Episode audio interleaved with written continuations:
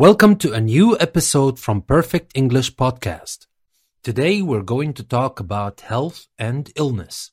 We will start by some verb collocations referring to illnesses and injuries. Now, in most everyday situations, you can use the verbs get or have with the names of illnesses, but you will improve your written style if you can use these alternative verbs and expressions. Let's start with the first verb, which is catch.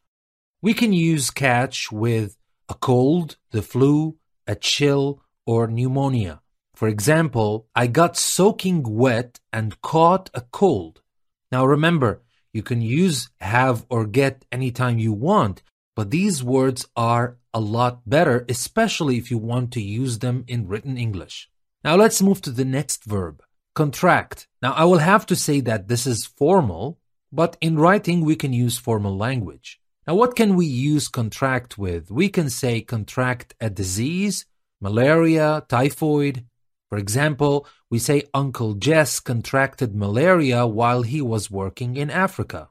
And now the next verb, develop, which is also a formal verb to use. But what can we use it with? We can say develop lung, breast cancer, diabetes, AIDS, arthritis, Alzheimer's disease. For example, my grandfather developed Alzheimer's disease and could no longer remember things or recognize people. And now for the next verb, suffer from. We can use suffer from with asthma, hay fever, backache. For example, we say she has suffered from asthma all her life. We can also have an attack of, and we can say have an attack of bronchitis, asthma, hay fever, diarrhea. For example, we say she had an attack of hay fever and was sneezing nonstop. We can use be diagnosed with. For example, we can say be diagnosed with lung or breast cancer, AIDS, leukemia, autism. For example, we say he was diagnosed with lung cancer and died a year later. And the last verb is suffer or sustain, and these are also formal verbs to use.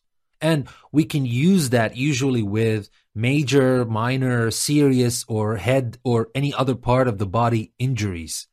For example, we say the driver sustained serious head injuries in the crash. I'm sorry the topic of today is all about illness and bad things, but after all, English is a language we use for good and bad things. We need to know how to talk about them. So bear with me. But now for a good thing, we'll talk about fitness and good health. Now, in these questions, I want you to note the collocations relating to fitness. Now, the first question is Do you take regular, vigorous exercise? So, the thing you should notice is we take exercise and we use vigorous with exercise, and that means serious exercise, not just the five minute stretching we do in the morning. Now, the second question Do you eat a balanced diet? So, remember that we use balanced with a diet. And a balanced diet obviously has a little bit of everything. It's not focusing on one nutrient and overlooking the others. And the third question do you care about healthy eating? This is obvious, healthy eating. And another question do you follow a personal fitness program?